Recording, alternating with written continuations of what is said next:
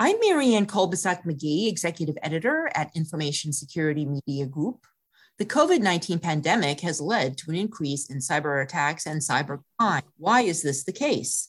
Today I'm speaking with Stanley Mierzwa, who is director of the Center for Cybersecurity at Kean University in Union, New Jersey, about a recent research paper he co authored that examined these and related issues. So, Stan, please briefly explain what your research examined and what were the key findings?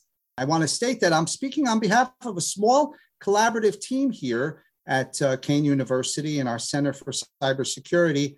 And the work that we did, uh, co authored with Professor Lawrence Spath, who is in our Department of Criminal Justice, and Yasin Christoph, who's an academic specialist and a recent criminal justice graduate student partaked in this uh, work, and I'm grateful to their contribution. I also want to mention that doing research into areas and perhaps areas of unmet need is important to us here in the Center for Cybersecurity. You may not be aware, but our university uh, has recently been named New Jersey's first urban research university. So the work that we took on in this paper, it really resulted around the COVID-19 pandemic. And think about it. Consider some of the unexpected activities that came up, such as uh, who talked about social distancing or concerns about vaccine development, economics, masks. The pandemic has brought about lots of new unexpected activities. On that same front, there are areas surrounding technology that have evolved. And so, areas of the pandemic that contributed to technology is the, the fact that technology was being used more and more and growing in all sorts of things such as remote connectivity, communication strategies, telemedicine, digital education. Goodness, even activities such as if you want to, for example, myself, I recently want to learn more about pickleball, a common, you know, it's a, a really popular game today. But in order for me to get uh, started with pickleball with an indoor court, I need to use technology and sign up and register and enter information about myself. So the fact is, we're using technology more and more. And because of that, unfortunately, cybercrime has also increased and could be considered one of the less positive effects of the pandemic. Perhaps it was even enhanced or facilitated by the growing use of technology. So our work took on the effort of saying, how can we, in those that are in cybersecurity or considering cybercrime, utilize some of the strategies that those in the public health, the global public health domain, use in their research to add value in understanding cybercrime a little bit better. And our paper went on to outline some of the background regarding increases in crime, but more importantly, about strategies that are used in different areas uh, outside of law enforcement, for example, or cybercrime or cybersecurity research that could be utilized. Stan, briefly describe some of those techniques. So, different strategies and technologies that could be valuable to obtain data on very sensitive topics. So, think about topics such as acceptability and adherence to medication use, very sensitive topic, or topics around violence, sensitive topics. And so uh, my co-authors and I you know, sat down and we started to think, hey, cybercrime could be considered an area of a sensitive topic? Is it an area where a benefit could be made? Researchers could entertain some of these novel interviewing techniques. And some of them, which uh, we've been involved in personally myself in the public health domain, utilize interactive voice response, inter- uh, utilize video.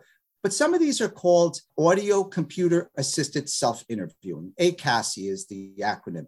And some of the benefits of this is uh, I could be somebody involved, let's say, in some cyber criminal activity or understanding the criminal aspect of it, very sensitive questions.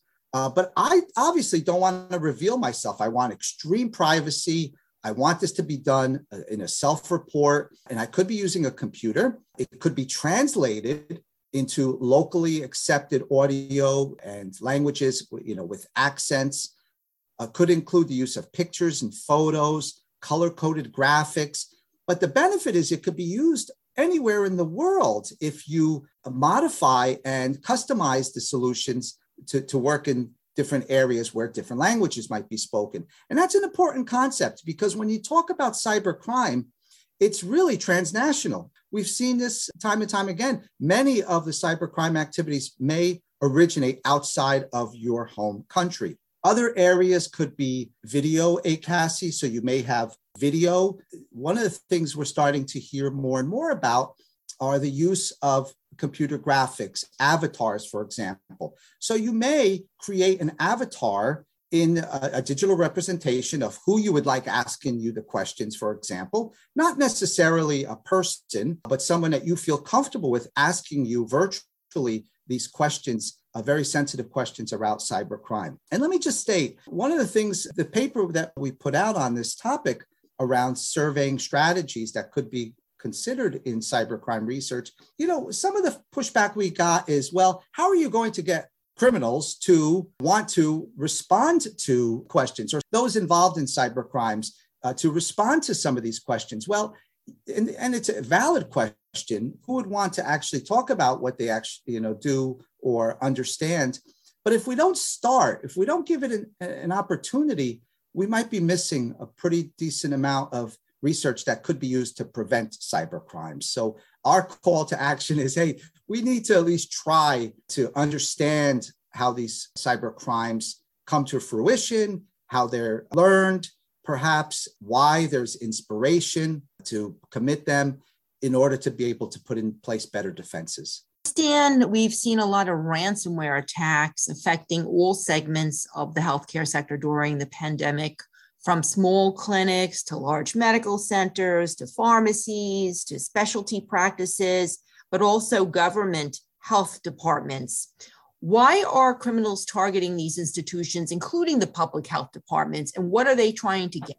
You know, one of the things I like to resort back to is an idea of around criminological theory. It's possible that the pandemic, in this case, has the opportunity to reduce certain types of crime. Early on in the pandemic, we've seen certain crimes, there were reports of them dropping, but then in other areas, increases, and ransomware was one of them. And so there's a theory in criminology called routine activities theory. And this was written about by Cohen and Felson all the way back in 1979, but it really uh, resonates with our current issues around ransomware. And what this theory states is there's three requirements for a crime to occur. Number one, you need a motivated offender. You need a number two, a suitable target. And number three, absence of capable guardians. So let's think about a cybercrime or ransomware, for example.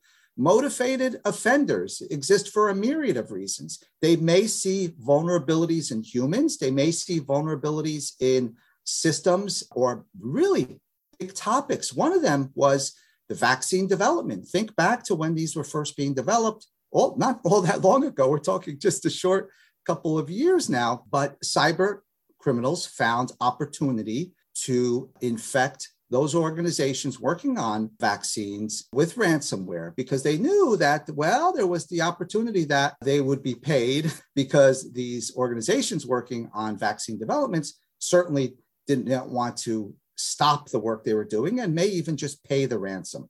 So, number one, there's offenders. Number two, suitable targets. Think about, again, cyber crimes, growing use in technology. As I mentioned earlier during the pandemic, there are more suitable targets that have evolved and more attention that's been given to certain areas. As I said, because of the pandemic, more people working remotely. And then the absence of a capable guardian. So, what does that mean? Bad actors are utilizing methods of breaches or attacks using tools that we utilize every day, right? Email, social media, social networking applications, for example, websites. So think about phishing, smishing, spam. These all come through very simple applications and with vulnerabilities such as those clicking on links to maybe install malware or to be hit with ransomware or provide information to you know to a, a bad actor that you really didn't want to provide does make it easier for them. And it really is an absence of capable guardians. We often talk about in cybersecurity technical defenses layered defenses defense in depth well some of these events cybercrime events that have evolved many of them could be the result of the human aspect. And uh, we hear this over and over, but for those who may not understand, that's the last line of defense when it comes to cybercrime. It's the person or persons involved. And so, Stan, what are your recommendations in terms of what healthcare sector organizations can do to better defend against the rise in cyber criminal behavior during COVID and other large scale events? A few things that we would recommend. The pandemic is ongoing, we realize that, and it's altered this, the world of cybercrime. And it's expected that such events as malware, infections, and ransomware will continue. We realize that. So, some of the recommendations for organizations, and these could be from the more complicated to the more simple. But one of the things I would recommend, and more so on the more complicated area first, is cyber threat intelligence, a function for those organizations. And this does not have to be very large. You could start slowly. You can assign an individual on your team who might be quite interested in researching threat intelligence factions around cybersecurity, but there are so many alerts that are received both manually and automatically daily. And it's important to have a central figure or commander be able to coordinate this knowledge flow and action to those in your organization. So, especially around the human aspect of social engineering, as we talked about earlier, the phishing, the smishing, spams, making those in your organizations aware about new threats. And this is important for a lot of reasons because if you have a threat intelligence function, you might be able to selectively focus on information that's particular to your industry. So, for example, you mentioned healthcare. If I'm in this role of cyber threat intelligence, I want to focus on those aspects of cybercrime related to healthcare. I may not be as interested, but I could be in other areas of infrastructure, such as electrical power distribution or water. But at the same time, I might be. But so it's really important at a high level to have some sort of threat intelligence function.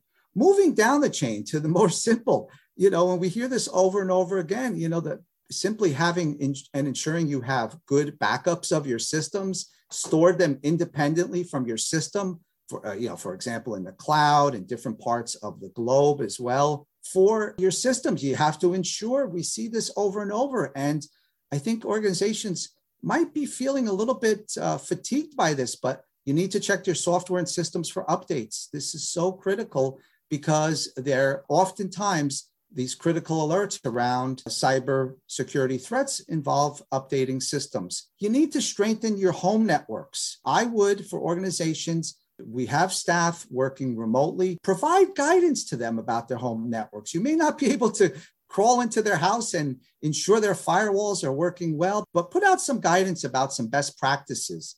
And this, quite honestly, could be helpful to your family, including children who might be doing schoolwork from home about staying safe online as well. You know, the list can go on and on around cyber defenses, but I would start with intelligence and work your way down into the operations. And finally, Stan, looking ahead in 2022, any top cybersecurity related predictions, especially as they relate to the ongoing pandemic? One of the things, and, and just to get back to the, the research that we've done around introducing different research methodologies or strategies, surveying techniques for cybercrime research, I think we need to get down to the sort of what, uh, and I'll use a quote here from recently the well known and famous uh, Desmond Tutu, who's the South African bishop and theologian who recently passed away. But he did leave us with many inspirational quotes. And one of them, he stated, was There comes a point where we need to stop just pulling people out of the river. We need to go upstream and find out why they're falling in. So, in that same vein, could we learn a little bit more about cyber crime? Is there some opportunities we're missing in learning more about how these threat actors operate that will allow us to put in place better defenses? So I hope that over the next year, several years, greater research is done around uh, cyber crime. Other things that I think are happening, and this is very positive.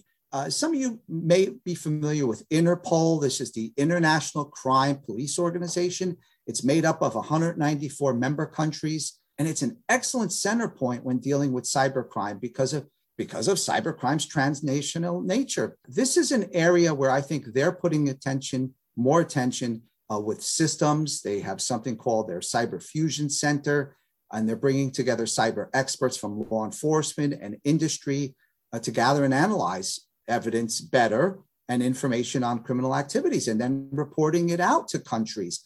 I see them doing even more, and this being a, a value to on, on a grand scale. We're talking about the globe here with cybercrime being more involved. I think greater awareness continues. We see this more and more. I don't think a week can go by when I put the news on and I don't hear about a cyber criminal activity. Getting the public to pay attention. I, I say this to my students in my courses here at Kean University every semester is that, you know, my goal as you come out of these cyber courses is that you look at the world a little differently when it comes to cybersecurity and cybercrime. Their awareness is important. They're the next generation. They will be working in organizations to protect them from cyber issues, but uh, they're also the ones who are going to be able to come up with better solutions, and their awareness is extremely important. So I hope the next generation of cybersecurity experts will continue to get better than the on a defensive side